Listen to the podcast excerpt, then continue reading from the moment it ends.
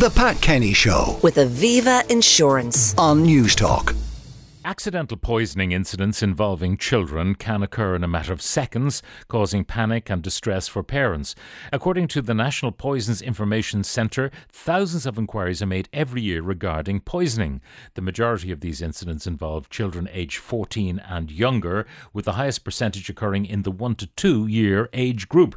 Well, joining me in studio uh, to talk about this is the National Poisons Information Centre Clinical Director, Dr. Edel Duggan. Edel, good morning and welcome.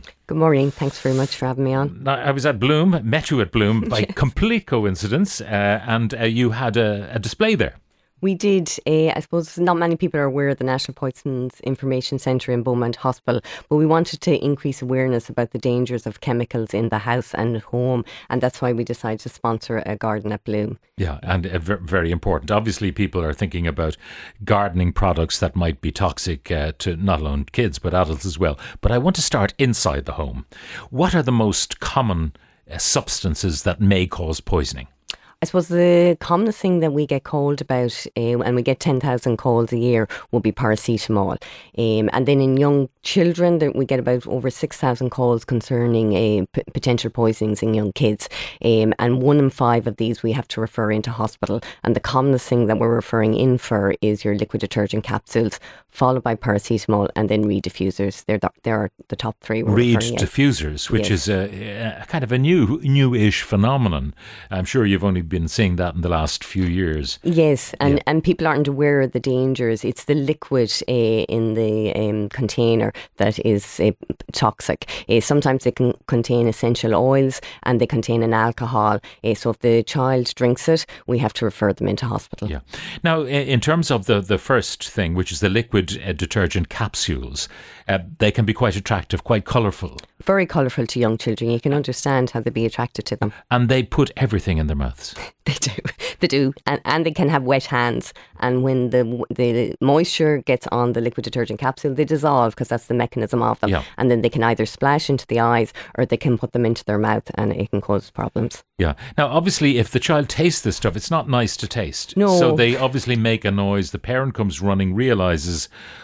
what's happened. Now, how toxic are these things? Um, they can be very toxic, but th- thankfully it's only a small number that would be. They usually they get nausea and vomiting on it, but they they they are. In other words, um, they get rid of the stuff so- yeah. almost as soon as it's gone down. Yeah, they can feel a bit sick with it, or they, um, I suppose the danger of it goes into the lungs. They can, if they're coughing, um, and that there's any risk that it's gone into And the lungs, aspirate into the lungs. into the lungs, yeah, and cause a, a new uh, inflammation in the lungs, and that can be quite serious. It can also cause inflammation of the tube going down into the stomach, the esophagus, and it, it can cause ulcers as well in that tube. Uh, so it can cause problems that way. so it's it's very very serious.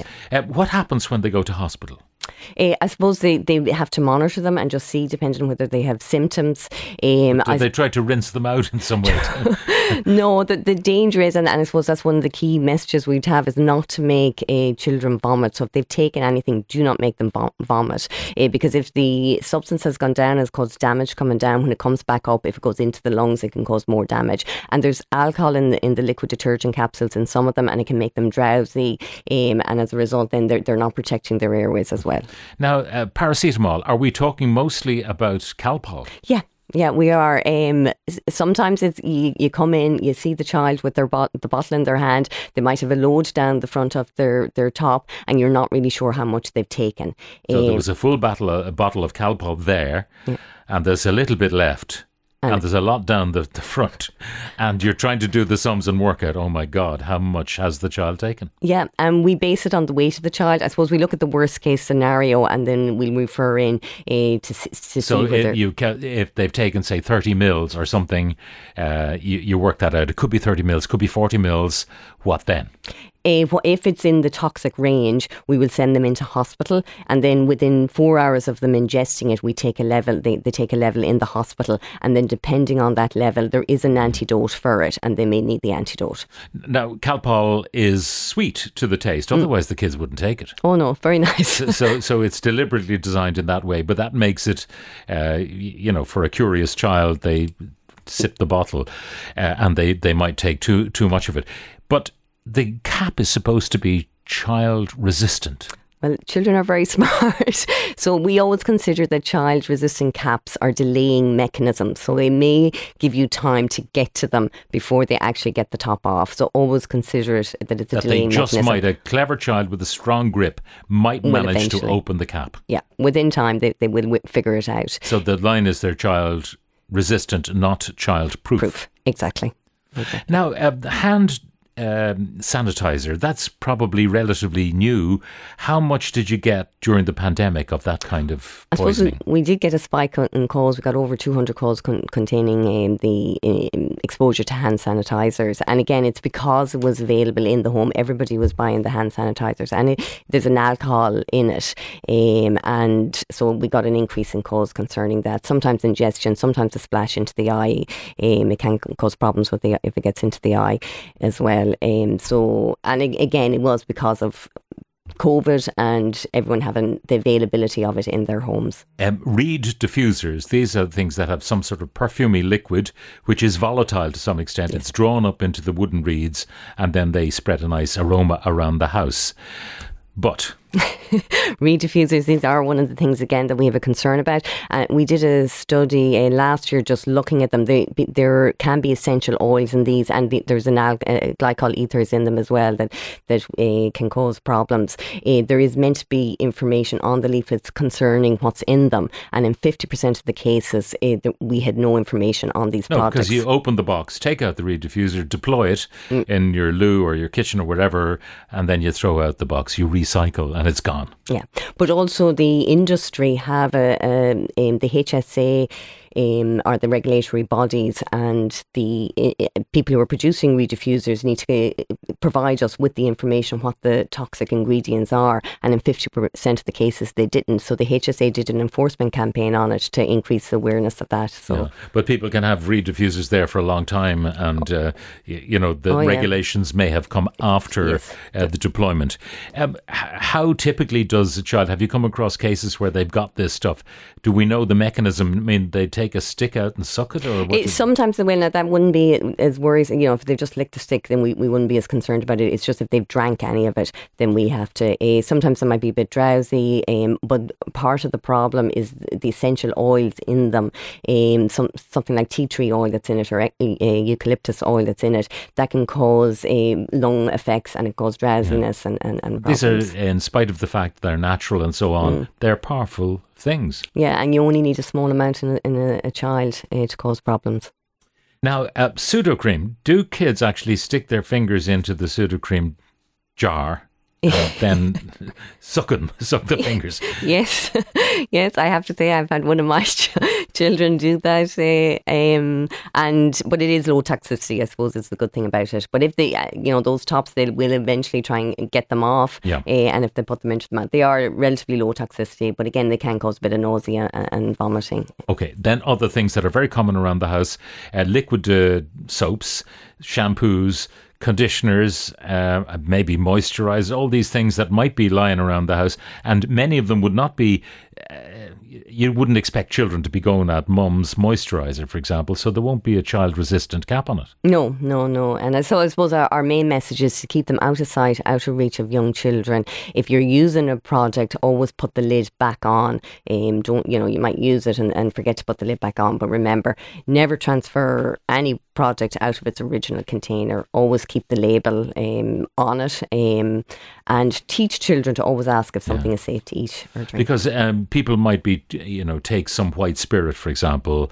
out of a larger container, put it into a, uh, um, um, um, a soft drink bottle, for instance, you know. and that has happened. That we, has happened. We have a, um, a- I have a, a story of a man who did that with a pesticide, and it was a very hot. He had put it into a soft drinks container. He took it. It was a very hot day, like over the last weekend. Took a small sip of it, spat it out. Um, his sister thankfully rang us. We said go into hospital. He ended up in intensive care for about uh, two weeks. He ended up with a temporary pacemaker in his heart because of the pesticide. So just to highlight the dangers of transferring that that chemical into another. Okay. container. Before we go out of doors to talk about garden chemicals uh, and so on, um, you, you've talked about the majority of the cases are those children under 14 and most of them much younger, Yeah. the one to two age group. Uh, say the 12, 13 year old, what kind of things do they do to themselves? Because you'd imagine at that point, you'd hope they'd have a bit of sense. yeah, I suppose sometimes it's just experimental. Again, we wouldn't get a huge amount of calls. Sometimes it's it's a it may be an, a, a medication or that somebody has given them a medication, and then one a parent and another parent comes back and gives them another double medication. Double medication. And uh, you would you be involved in things like if kids decide to sniff something because they're at an age where it might be the popular thing to do or a TikTok challenge or something like that. So sometimes we will get calls on that, but again, they're, they're they are fewer uh, than the young children. Now, uh, again, uh, if you you know the child is foaming at the mouth, or if their eyes are uh, bloodshot and red and and uh, you know teary. What do you do yourself? I mean, you obviously want to try and get them as much medical help, but is there anything you do yourself as a parent immediately? Well, I suppose the first thing is not to panic because uh, it's very, you know, in that kind of situation, you can understand uh, that you will be very concerned. Uh, we would say if, if it's not an emergency, we'd say if they're not going blue or they haven't com- collapsed, because in, in that scenario, you would call the, the an ambulance. Um, but, it, you know, if they, they appear well, you can bring the product to the phone. Um, contact us and then we'll give advice. Do not make them vomit. Um, because okay. but in terms of the eyes, I mean, do you wash the We would advise. So I suppose what we would advise is rinse them out for 15 minutes. Now on a small child, that's quite difficult to do, as you yeah. can imagine. But we would say put it, rinse it out for 15 minutes, or if it's on the skin, again, 15 minutes, uh, rinsing it with water uh, to try and get the chemical off. Now let's move out of doors. The garden. Um, what sort of dangers are there?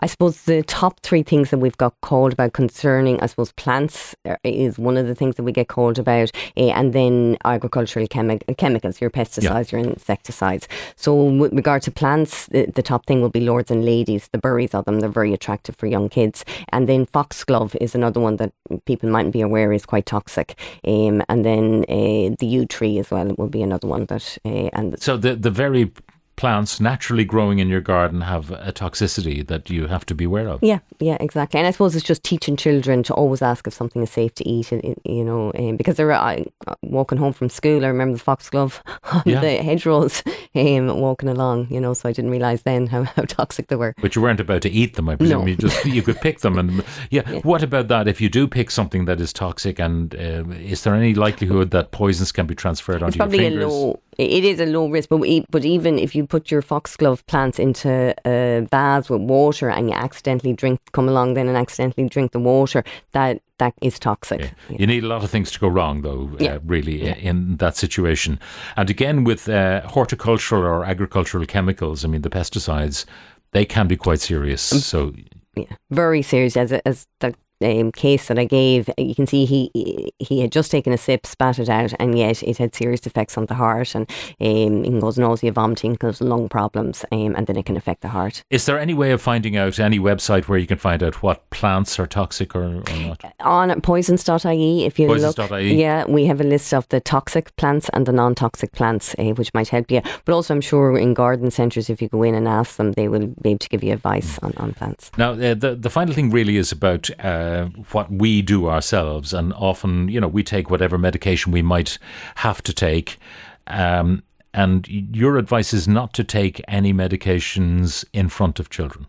Yes, we would, because sometimes children are visiting their grandparents, and if they see them taking the medication, they might think, or don't refer to them as sweets either. Um, some people might have a habit of, of doing that. Well, yeah, what, what's granny or grandpa doing? Oh, they're just taking their sweets. sweets. Yeah. Don't, don't say do that. that. No, because it's it's providing a say. You know, they're thinking, oh well, if they're sweets, I want some of those too. Yeah. Um. So, and also not to leave your medication in a bag that they can root through and, and get hold of.